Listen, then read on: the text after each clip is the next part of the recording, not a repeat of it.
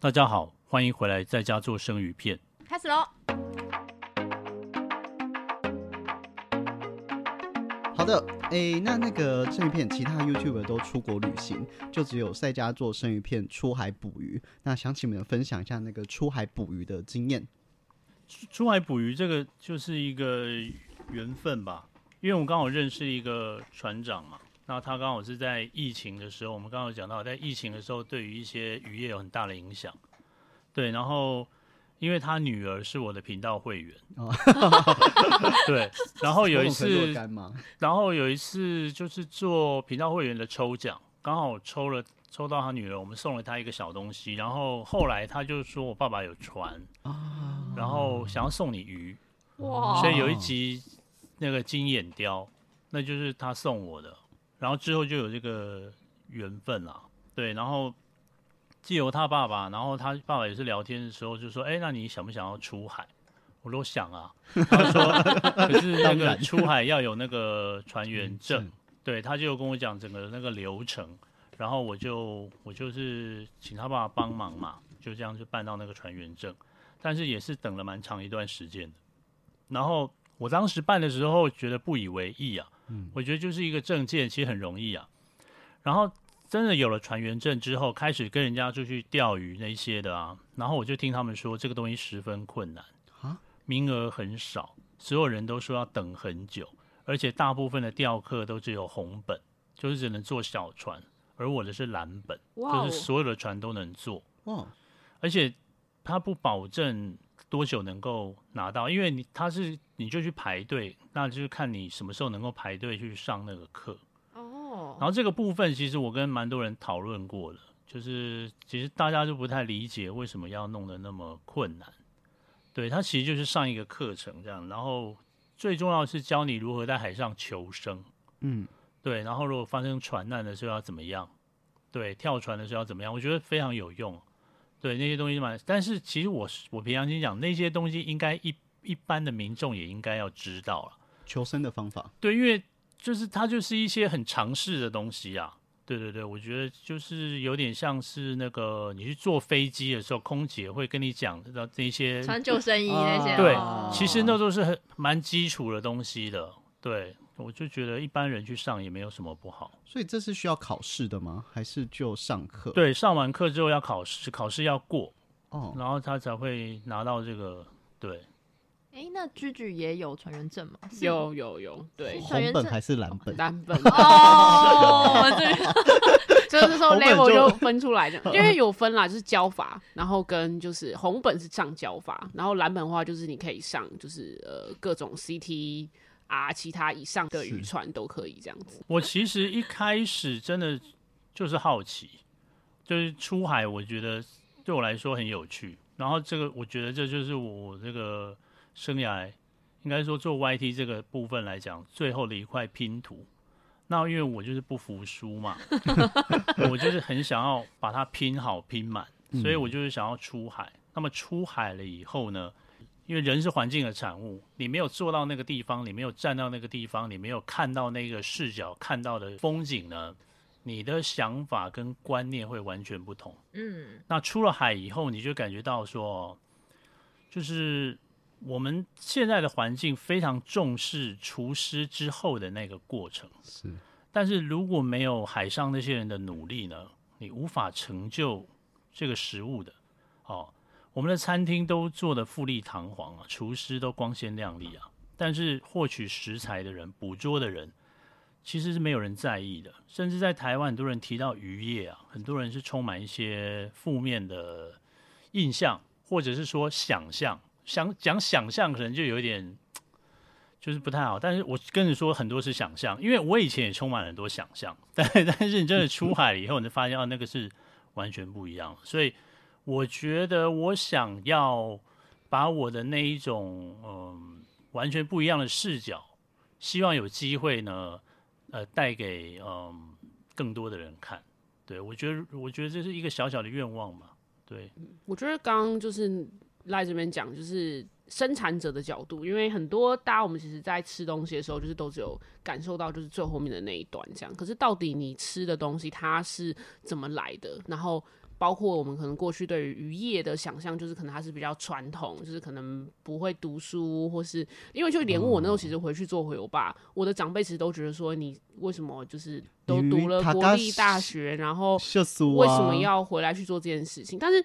就像我们可以看到，就是渔业或是在吃鱼这件事情，可以看到在家吃影片，我们怎么去把这个专业去做到非常的极致，怎么去让人家知道，其实这些的生产者其实都有他的专业，所以大家其实看就是在家吃生鱼片的频道上面，我觉得我看到那个很有趣，真的就是是真的依赖上到那个船上嗯去拍，所以他不是只有在后面吃这件事情，是我们还可以看到这些生产者他们真的的作业，包含像定制场那一集，就是那一次，我觉得你们好像也很多次上传，然后拍起来，因为每一次上传，其实你真的会看到，不是一只鱼那么简单就抓上来。你可能那天上传刚好天气不好，你那天上传可能刚好就是流水不好，你那天上传可能它上来就没有鱼，所以那个其实是用影片的方式让消费去认识了解。那一集就是定制渔场说石城那个，那是去了四次哎、四天，四次。就是光荣对对，我们都约好了嘛，然后去以后不行，然后去不行，然后对，这是第四，就连续去四他们拍了天，四次。渔场在哪里？在在宜兰，宜兰。其实蛮近的，哦，但是就有诸多的原因，风浪啊、流水啊各方面的，然后就没有去，然后有东西坏掉在下面之类的，勾不上来，反正反正就是就是最后还是去了这样，所以那一天是下着雨，本来想说挑一个没有下雨的，不要那么极限嘛。对你 说啊，你这个 YT 又来卖惨，哦一开始挑的那时间都是天气比较好的时候，就那因为连续四天了，然后哎，我今天一定要拍到，所以就跟着一起去，然后就下着雨这样。很少真的看到 YouTuber 真的这么认真，然后就是因为你真的如果出过海，你就会知道，你还要再拍影片，你要在那个那个状态那个下面，然后还要去这样子做，那真的是。就是真的是让大家去看到生产者的辛苦的那一面，所以我们在吃的那只鱼绝对不是只有单纯味道这件事情，你还会知道说它得来有多么的不易。对他这支影片下次会投稿走中奖的最佳生命奉献奖，不投以食为天奖，这很辛苦，因为真的很危险。那这个船员证最远，我不知道这个船员证，因为它只要是有这个蓝本，就可以搭任何的船坐到任何的地方吗？这我这我不知道哎、哦，我其实对船员证这真的是不太了解。是对对对，很多东西就是就是反正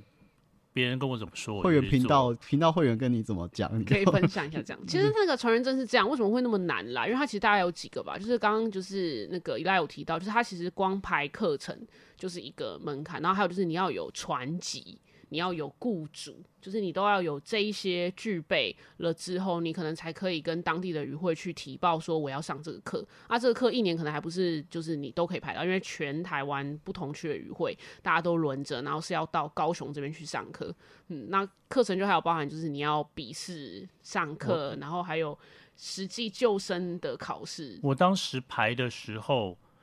就是接到电话的时候，对方是跟我说一个礼拜以后就要去上，所以你就是所有的事情都要排开。那你就跟他说，哎，那如果我一个礼拜刚好我有事啊，就是我约了，比如我去医院啊，家人怎么样？他说那就继续等哦，错过这一次我没有办法保证要等多久。那我之前就问过说，错过这一次你可能就要等很久，所以就排除万难，一个礼拜以后就要从宜兰去高雄，而且一住要住五天，没错，哇五，天都待在那里。跟当兵没两样哎！我真的住只有的地方也想得到是宿，舍嘛，不是跟教招至少会提前两个月跟你说你要去对教招了嘛？对，他是跟你说一个礼拜以后，然后就跟你讲说，如果不行的话呢，就不知道什么时候哦，这样子。他上课结束之后，你还要实际出海，就是你还有就是出海的限制，就是呃，就是至少要多少趟次，然后你是还要出海要报关哦，就是你出海你会记录，海巡这边会记录说哦，这个人是真的有出海，然后出海回来，然后你出海的时间跟进来的时间，他那边都要有记录，你要达一次的，就是一定的数量四小时，然后一一趟出去四小时才哦才算。对，所以说你晚上九点出去的话就不算哦，今天不算。为什么？你晚上九点到十二点，就是今天只有三小小时哦，那你不是呃加，比如说你凌晨两点回来，今天不算，明天也不算。因为两明天两小时，对对对对对，就一次要满四小时，它才能够算是今天的这个扣打。然后你就要满足，我记得是一年九十天的扣打，对，不然的话保证金就会没没。收。哦，对，然后我其实为什么会这么难啦？其实也是因为就是跟那个鱼鱼会有那个鱼保，就是农保跟鱼保有关系，对，所以它因为保险会比我们的劳健保它会比较优惠一一点，点嗯对，嗯所以它其实会做就是那个就是它会比较严格，就是要确定说你是有渔业就是或相关的从业的这些，它就才会就是发照这样。哇，很有趣，因为这个像生鱼片是做真的是新媒体的新产业，但是它其实跟渔会渔渔业非常有非常相关的东西但并不知道要怎么去认定说这个人到底是不是能够做一个船员，是这样吗？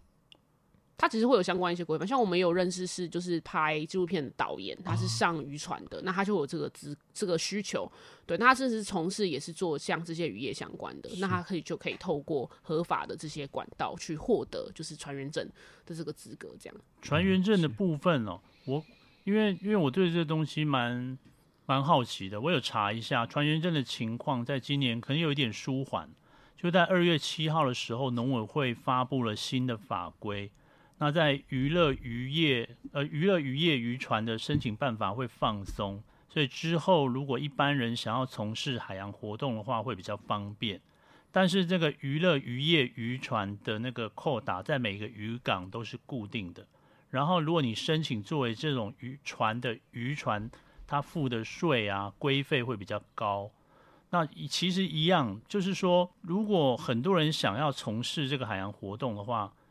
供应端自然会有人供应，嗯，但是没有需求就不会有供应嘛。所以现在这种娱乐业的这种渔船呢，其实是蛮少的，因为就是想要出去看的人不多。就问你说，你如果出海，大部分人说，哎，那我要去看赏金。那如果那你要出海看人捕鱼吗？呃，就不会有人想 出海看人捕鱼嘛。所以实际上，比如像钓鱼啊，很多人就是觉得哦，我钓鱼一定要有船员证，但实际上你不要有船员证的钓鱼方法也是很多的就。上娱乐渔对，就是上娱乐渔船就好。而且今年有放宽啦，对，然后而且一现在放宽到四十八小时，哦甚至你还可以在渔船上过夜的。嗯，所以你真的很有兴趣体验那种极限的环境的话，是很有机会的也。可以。但是我相信娱乐业渔船他们的船东也不会把环境弄得那么极限了、是他也希望那个消费者能够舒多去宣传嘛。哦他们像我上一次船，哦，我改讲，我是去掉半条命，后 那就后面就不会有客人了。所以这就本来就是就是说我们要推广这种这个渔船活动，天生就是很困难的，是嗯，对跟游艇那完全是两回事哦，完全不同啊。硬核的生存体验。对对啊，生鱼片一开始有说他去八天就瘦了五公斤，对对对，算是蛮适合宣传大家如果要瘦身的一个方式。哦，是啦，这是 另类瘦身而，且是以肉眼看得出来的改变。很多人瘦是看不出来，哎，我有瘦，哎，有吗？这样，那你回来你不用跟人家说什么，人家看到你就很惊讶，你是不是瘦了？对不对，比较招还有用。哎、菲菲有比的老公真的去跑船，不得了。因为一开始那个依依赖就有说到说，其实他们频道的成长啊，跟那个时候的鱼刚好跟节气有关系嘛，就是那个安缸。那像夏天跟冬天，我们现在吃东西也比较重视节气，可是如果有差别的话，就是这些鱼种是想问菊菊，这是跟洋流还是跟什么有关系吗？就是什么节气吃什么鱼？就回游的那个就是路路径啦，就有些鱼它可能刚好是春天回游。以东部来讲，好，就是最最著名的就是呃春夏季的鱼种就是飞鱼，你只有在春夏季的时候，你其实还可以看得到，它只有在这个时候会经过台湾的东部海域。那其实为什么这些鱼类会回游，就是因为它可能是要渡冬，它可能是要产卵，它可能是要就是觅食这些，所以它会有因为有这样子的需求，所以他们就会在就是大洋这边来去做一个跨境的回游。那可能就是刚好在这个季节回游到我们陆地的旁边，那可能刚好我们就跟他们比较有缘分，不是他们比较笨，对，是他们比较有缘分，对，那我们就有机会就是可以呃。认识它，再进一步使用它，这样子。就我这边提供一个最简单的，就是很多很多就是对于海洋没有那么熟悉的人，他第一次去渔港买鱼啊，对很简单，你就是看这个很多摊鱼贩都有那种鱼，就是量最大的。那通常量最大的那种鱼呢，就是现在丢席，然后很容易能够捕获，然后这样因为它容易捕获，保存的那个时间也很短，所以这个通常品质不会太差，价格也比较便宜，你可以先挑哪一种。嗯，那夏天的话，现在因为我听你们说这个冬天的洄游性鱼的鱼种比较多，那夏天呢？夏天会比较偏向开箱什么鱼？应该是说秋冬季的洄游性鱼类，因为那时候是比较冷嘛，所以就是人比较冷，就是身体就要比较多脂肪，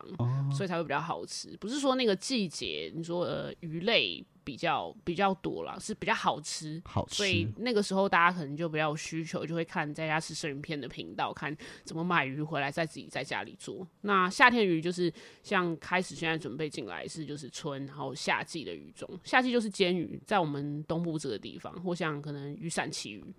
嗯，就会是这个季节可能会比较多，飞鱼这些鱼种这样。其其实其实夏天也依然有很多选择，只是说挑鱼的方式不太一样。就冬季我们挑的是比较胖、比较肥，我们吃的是油脂。那到夏天就是吃，就是有一些鱼它有一些比较特殊的香气，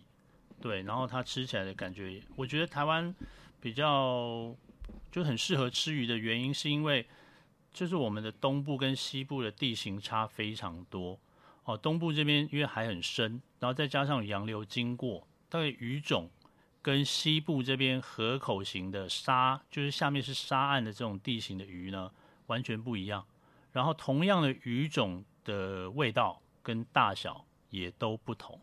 哦，所以说在台湾就是不吃鱼其实是很可惜的。嗯，对，就是说这是就是其实我做了以后，很多人都会说他不吃鱼，对，但是其实我也不懂为什么。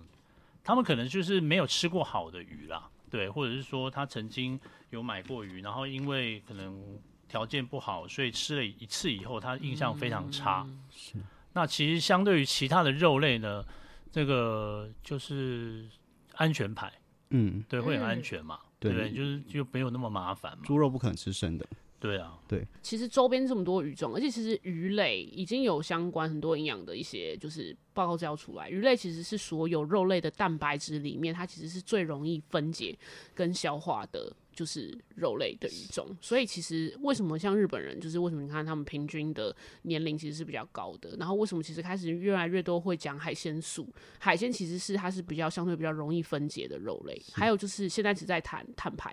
碳权、碳汇。沿近海的鱼类其实相对于就是其他还有我们叫做养殖的这些，它其实是相对的碳汇其实是比较低的。所以不管其实在趋势、营养健康，或是像说碳排的这些，其实会都会是未来在整个发展，就是我们怎么去食用饮食的这一块，它其实是一个还蛮重要一点。是吃是一种选择啦，嗯，是一种选择，觉得很好。诶，那这个因为吃它有一个牵涉到很重要的就是料理的方式。那请问这个 Eli 平常做料理的时候会用到什么样的酱汁？其实其实最多人问的就是酱油啦。哦，可是实际上，我个人是觉得，在台湾坊间蛮多酱油都是有加糖，是然后我个人是很喜欢吃甜食的，但是我今天就会觉得说，我今天就吃了酱油，然后里面还有加糖，那我就觉得那个糖分摄取的量太大了，所以我一般如果要挑酱油，我都挑那种死咸的。哇，就一般人就是不喜欢的死咸，因为就是在台湾有一个东西是非常棒的，就是柑橘类，是柑橘类的那个香气非常搭鱼类，然后而且台湾有很多柑橘类可以选择，呃，比如柚子，然后橘子，还有荆棘啊、金枣啊柠檬啊，它们全部都是柑橘，但是完全是不一样的香气。然后他们也可以针对他们的特性去搭配不一样的鱼。那实际上你现在在吃的东西当中，其实很多都是很有名的菜色啊，比如说半敲烧，半敲烧用的就是柚子醋嘛，嗯，然后像泰式柠檬鱼熟的，像橙汁鱼片，然后像香港人喜欢用陈皮去蒸鱼，嗯。哦，然后比如说欧式的生鱼片是用柠檬去撒在那个生鱼片上面做沙拉，哦，其实在各地都有用柑橘类配鱼的习惯，而且就是很长时间的。对，而且用这一些比较清新的香气呢，你更能够体会出它的原味，它不会被太厚重的酱料去盖掉鱼肉本身的味道。是所以我蛮推荐柑橘类的东西。哎、那酒呢？因为我看那个吃鱼的时候，一赖都会配酒，有没有专用？还是说一罐十八天就可以打天下这样？酒的话，我就没有特别的，反正就是因为我我蛮喜欢喝一点的，对 哦，一点一点吗？一点对对哦喝到一点，对，我就喝不多，对，但是但是因为我的观念是说，就是说我们今天做一个呃饮食，就是我们要称为享宴的话，一定要有酒水，是。对，所以酒水是必然要有的，所以我没有特别什么可以或什么不行，纯粹就是看当天的菜色啊搭什么这样子。嗯，对但我没有特别一定要说要配清酒，是。对，因为很多人就是说啊，你吃生鱼片一定要配清酒，对 sake 看起来都我觉得其实还好，还好，因为你会觉得搭是因为你很多东西都是用米做的，酱油，嗯。对它整个整个那那那那个味道的那个协调性是比较高的嘛，对，但是我就觉得还好，我就觉得什么都可以搭，你们家里冰箱东西很多，因为我们看过美酒啊、啤酒，还有还有黄酒啊腌东西。对还有海胆酱，还有海胆海胆酱，对而且谁谁冰箱会有海胆酱而？且而且宜兰有一个宜兰酒厂，那宜兰酒厂有哦很多那个宜兰当地才有的酒，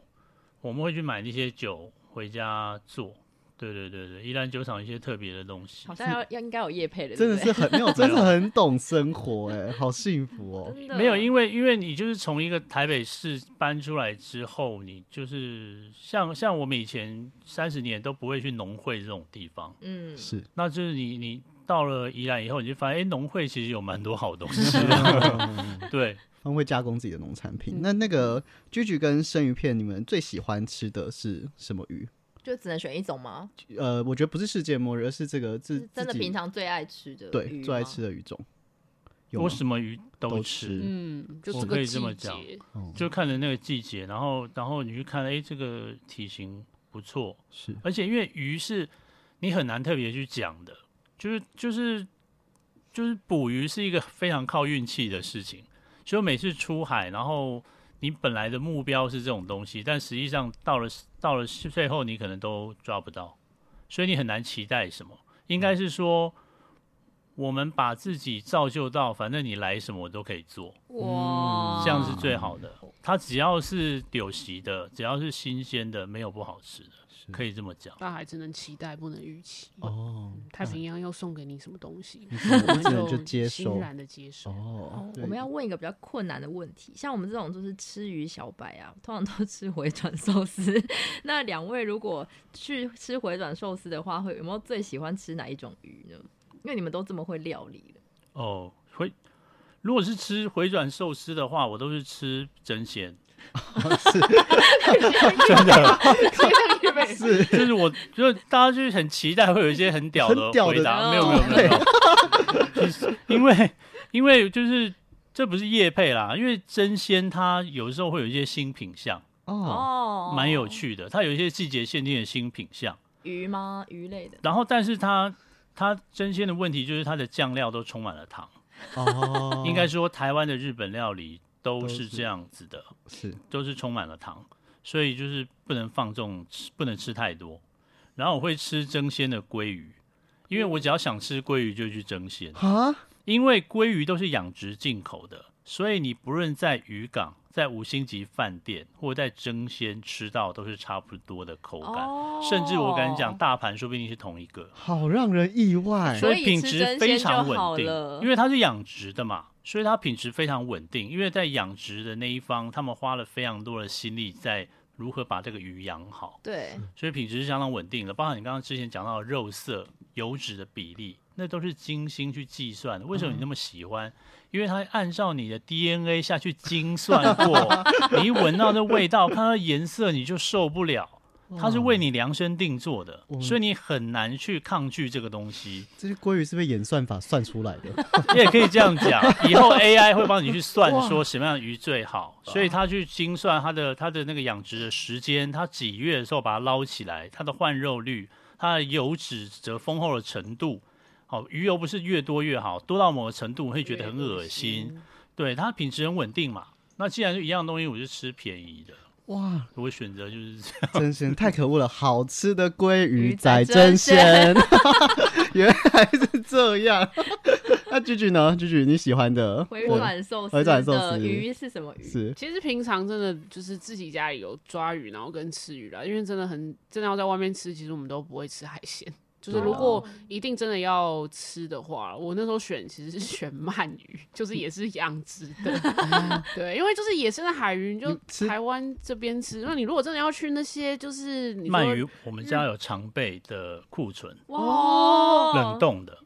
对，就是常备在冷冻库。就它一定要有一个恒定的量，它在吃法很百变，那吃熟的吧哦？可以吃生的吗呃？熟的熟的，对对对。鳗鱼在台湾好像其实蛮贵的，是吗？鳗鱼，而且鳗鱼其实这个产业很有趣哦。它鳗鱼其实它的那个苗，就目前是还没有办法，就是它的野生的苗是没有办法繁，就是自然呃人工繁殖，它是要靠就是在大概是呃过年期间的时候会在东部的出海口要去用鳗苗，而且鳗苗产业其实是抓了幼苗之后，然后会是在云林一带先去做孵养，然后是在东部出海口捞吗？东部这边有。对，西部我不太确定，但东部我们这边有，就是有我看过很多专门捞捞鳗苗的船，嗯，然后还有在宜兰那边很多。灯那边也都有，是东部这边一带出海口、半淡咸水这边一带，而且嗯很有趣的是，台湾是就是在捕捞苗，然后在在西部这边就是云林一带，然后先就是先稍微先就是养让它大一点，然后出口到日本，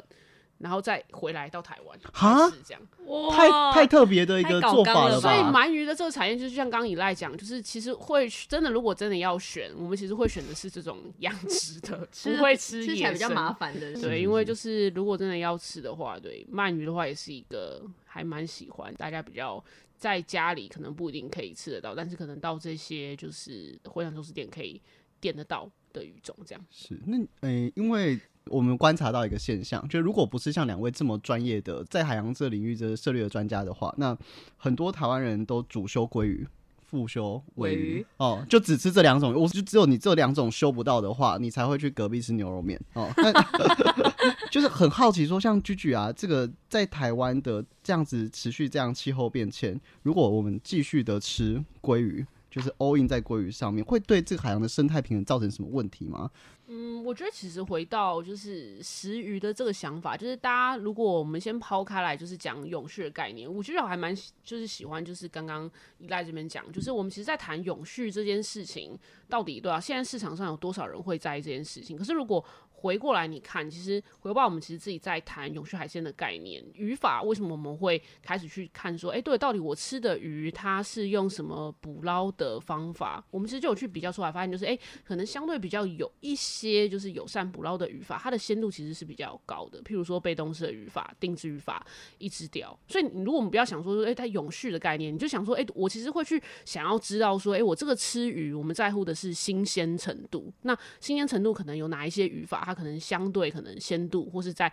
后端的保鲜这些可能会是比较高的。如果是用比较轻松的方式，我们就讲就是大家吃就想要吃好吃的东西，这样来看，因为真的去谈。概念性的东西，谈教育，我觉得那个其实对大家的生活，那其实真的就是太偏远。对，太太远了，所以那我们还不如就是这种很轻松的方式，但是我们会知道说，哎、对，在这家吃全片里面，我们就可以看到说，哎、是红干怎么吃，白毛怎么吃。那透过像这样比较轻松的方式，你也可以去认识说，哦，所以其实是像白毛这种，它是吃藻类的鱼。那我们其实在吃的时候，你就可以吃到它特别的风味，会有藻类的味道，所以我们就有机会去再去认识不同种的鱼种，而不是说，哎、对我就是主修鲑鱼跟就是尾鱼，对，就是永远都是只吃单一的鱼种，明明就有这么多好吃的鱼，我们为什么不给自己一个机会，可以去多吃吃看？那其实另外一个方式，我们来看角度来看，就是诶，我们认识的这些鱼，我们愿意去。呃，给他们一个机会或吃吃看，我们其实就可以分散原本那些明星鱼种在海里面的压力，力就不会就是只有吃这一些的鱼种，而是我们可以去再认识其他的鱼种。那也是让我们在吃鱼或是在生活上面也是比较有趣一些啦，就是不会都只有就是单一的那些鱼种。那同样从营养价值的角度来看，你就不会就是都只有吃那一些，因为他们的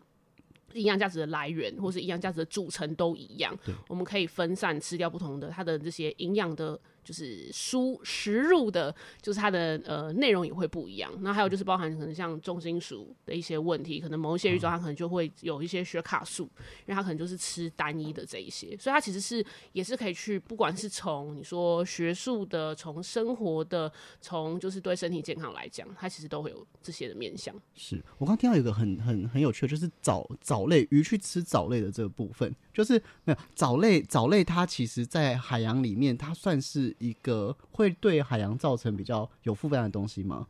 还是不会啊，不会吗？不会。因为因为就是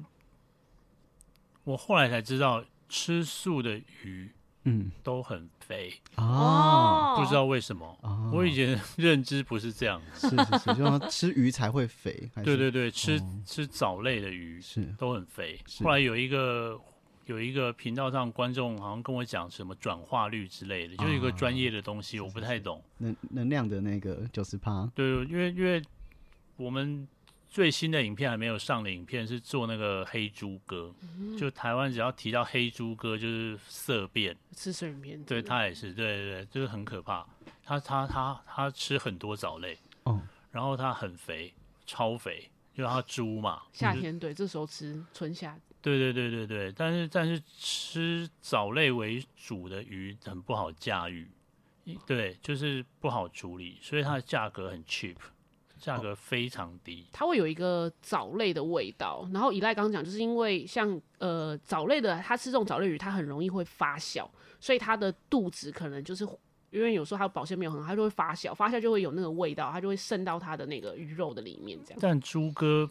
不没有那么简单，它不是只有肚子有那个味道，哦，它整个血液都都散发着那一股藻味藻味。哇哇，那你们新的这一集要处理这一条很棘手的鱼，呃，我们处理了八条，哇然后而且我很作死，我把它做频道会员抽奖。哇所以就是就是我我够有把握才会这样，不然就砸招。什么时候抽？什么时候抽？抽完了吗已经？抽完了啊，你是频赶快赶？快赶快趁这个时候，哦，已经做完了。是对对对，就是就是，其实台湾有很多好鱼，真的，但是但你说我要大声疾呼嘛，我也不想大声疾呼，因为就是就是我觉得很好吃嘛，就像就像那个定制渔场，我当时去的时候是没有人跟我抢的，哦现在这一次渔场假日的时候，我天哪，就是你根本是根本自己就抢不到鱼你的爱啊，店就是被 是你自己亲手，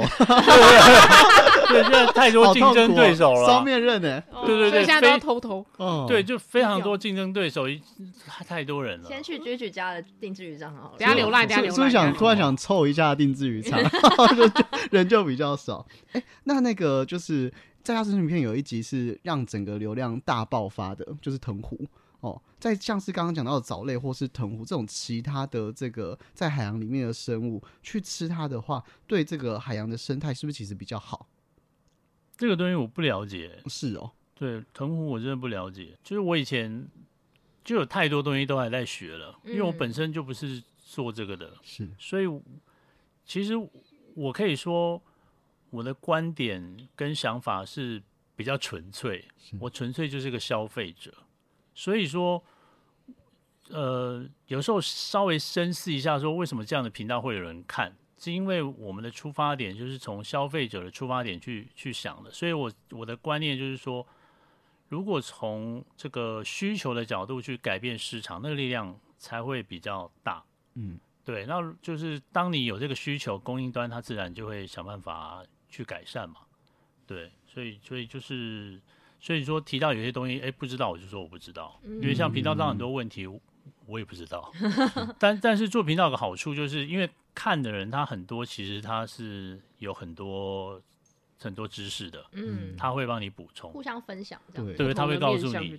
对对对，然后他会提出一些你以前从来没有、从来不知道的事情，然后接着他那个话题，你再自己事后再去补那些资料，对，所以所有的 know how 都是这样子去补来的，是对，所以你如果你现在问两年前的我，大概就没有办法跟你回答那么多事情。嗯，嗯，那句句有办法就稍微补，因为老师之前好像有说，哎、是不是吃水母啊，或者什么 这些东西，还是我们应该先吃一些不可爱但是对环境影响比较小的鱼？嗯，我觉得我是从就是资源量来看啦，就是数量，当然大家一般就比较建议，就是相对会是比较多的这种，就是比较建议使用。那前面的就是在分享的时候也跟大家提到，就是如果大家要参考的话，就可以看中央研究院的台湾海鲜选择指南。那它其实就把一些就是比较纵观的面向，就是譬如说鱼要吃，就是嗯建议大家吃银白色的鱼，就是数量是相对比较多，表水的会有性鱼类，然后吃当季的鱼。那刚刚依赖有分享到，就是因为当季的鱼数量也是比较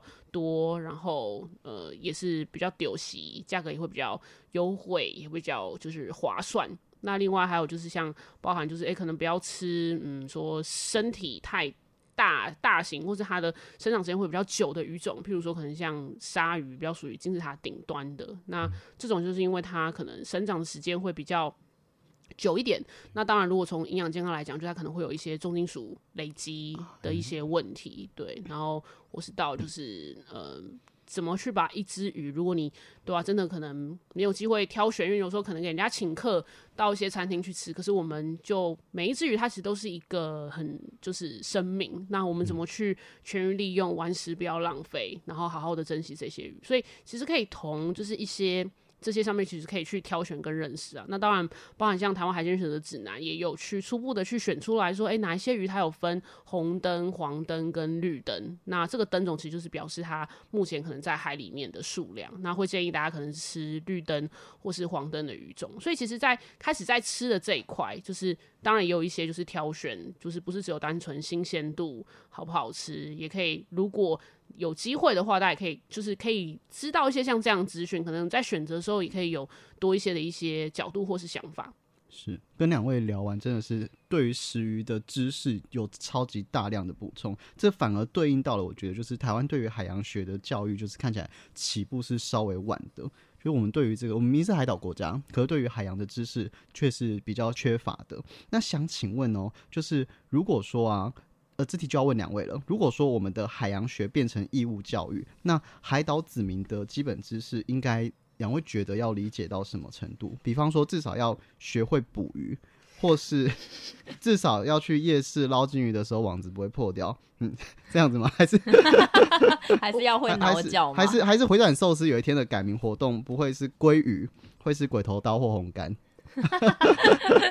因为我们呃可以轻松回答。对对对对对，我觉得应该是因为我做频道之后接触人蛮多的，然后很多人会跟我讲说他们不喜欢吃鱼，嗯，那不喜欢吃鱼的原因有很多，很多人都觉得很腥，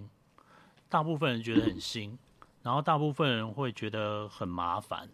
那我觉得因为鱼有刺嘛，那弄鱼刺麻烦是一个原因。我觉得这个就是对鱼的这个构造不了解，所以说在教育的部分，可能就是先稍微简单的了解一下鱼的构造。其实鱼真的非常单纯的，它的刺就是出现在那些固定的地方。跟骨头一样，对对对对对，就是而且骨头其实不多，是然后差不多类型的鱼，它的骨头分布也很相近，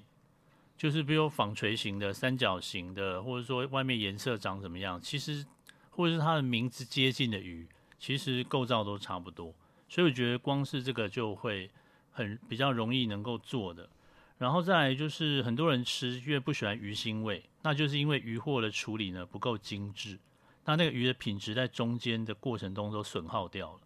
那其实真正新鲜的鱼是没有鱼腥味的，所以很多人回答我说：“哦，他不喜欢吃鱼。”我就会看到他说：“那是因为你没有吃过好的。”嗯，对，那很可惜。那我们是一个海岛国家嘛，嗯那就是这个早年我们说靠山吃山，靠海吃海，但是我们没有在吃海。那其实这跟我们早期的教育，还有我们的这个生活的背景有很大的关系。比如说，我父亲是大陆人，他就是早期从大陆跑来台湾的退伍老兵，他一生都不吃鱼啊。哇哦，我们家从小到大都没有看过鱼、啊，嗯，那有鱼的话就是白鲳啊、黄鱼啊这种嗯哦，江浙菜里面嗯红烧，而且煮法就是只有一种，就是红红烧，烧 啊对，没有别的煮法。吃牛肉面长大的，对对对对，那说像我这样的家庭，海对我来说很遥远啊，对不对？就是就是这就是那你说这个说你说这个是怎么样造成的？其实我不太理解了。然后再来还有一个就是早期的渔民觉得海里面的鱼是源源不绝的，所以都随便弄。嗯，煮法他们不在意，然后那个呃，就是保存也没有关系，反正臭了坏了就做饲料养猪都可以，没有人在意啊，因为我再捞就有了嘛。所以说他们的观念就是觉得海是我的，我我就是他们这几年有改，但是早期不是这样子的，他们会觉得说这东西是我用命去换来的，所以认为这里面的东西是我用命去换来，所以这就是我的。他们并没有觉得说海是一个公共财，共有的，对，就是全人类共有的东西，他们不会这样想。但是这个想法，很多新一代的捕鱼的人，他们慢慢是是会改变的，他们开始会有这种想法，对不对？那所以说，这种东西就是需要一些时间去去替代掉，包含习惯，包含固有的观念。那这些累积下来的现况呢，我觉得花一些时间去改变，就会有一些改善了。是那菊菊呢？回到就是刚刚其实依赖这边有提到了，就是其实为什么过去连到可能我我们这个年纪都还觉得哎离海那么远，其实就是因为台湾其实就像刚依赖讲，就是我们其实很多阿公阿妈或爸爸妈妈其实是从中国大陆那边过来的。我不知道大家可能听众是不是跟我差不多，其实我们国中的时候其实要要看的书，其实是那时候还要背。中国大陆有长江流域有哪一些物产？这样，就是因为其实我们过去的政府的背景其实是从就是中国大陆这边过来，所以我们在就是不管是在教育或是在管理制度上面，我们的思考其实是陆路的思考。那是一直到近几年来开始，就是我们在台湾扎根、出生、长大，所以到后面的就是教本的一些课纲才会出来，譬如说海洋委员会的成立，开始有相关海洋的部会，然后到部会的成立，当然就会相关的预算到制度到。后面开始财委会，后面这一一系列的这些的东西，所以其实是跟台湾其实跟过去中国，它其实是有像这样子的一个关系，然后到后面开始我们再重视。那回到就是最后一题，就是对啊，那身为海岛的子民的我们，就是知识的理解程度应该到哪边？就是应该要看。就是在家吃生鱼片的频道，我们要看 对，到底这些鱼要对，到底台湾周边周边有这么多的这一些鱼，大家其实最害怕担心就是我不知道怎么吃跟怎么煮，但就是在这些频道上面也开始来越来越多人去透过这种比较轻松的方式，你就可以有机会去认识，其实我们吃鱼也可以很简单，像刚刚你来讲，就是它其实就是那些部位，然后怎么去分切，在影片 YouTube 上面你都可以看得到。回到回游爸这边，到底你吃的鱼是什么鱼？跟它是怎么来的？捕捞的方式跟鱼种的筛选，所以在在家吃生鱼片，你可以看到怎么吃跟怎么煮。在回游爸这边，你可以看到，诶，那我们可能可以怎么去选择相对捕捞的方式，或是鱼种的筛选？这些其实就是从我们的日常生活中挑选你餐桌上的那只鱼开始，你就可以做到海洋的保育跟永续。是，希望未来我们都能够越来越好。就是有两位跟我们大家一起的努力，在这边最后谢谢在家做生鱼片，特地从宜兰跟我们分享渔获处理和在家做生鱼片的经验。谢谢居居代替陆老师帮我们解惑海洋及食鱼教育的相关知识。谢谢大家，谢谢。谢谢。好，各位听众朋友，如果对今天的内容想了解更多，欢迎收看在家做生意片的频道影片。当然也欢迎大家直接来花莲找回游爸的居居玩哦。我是志云，我是明恩，谢谢大家，下集见，拜拜。拜拜。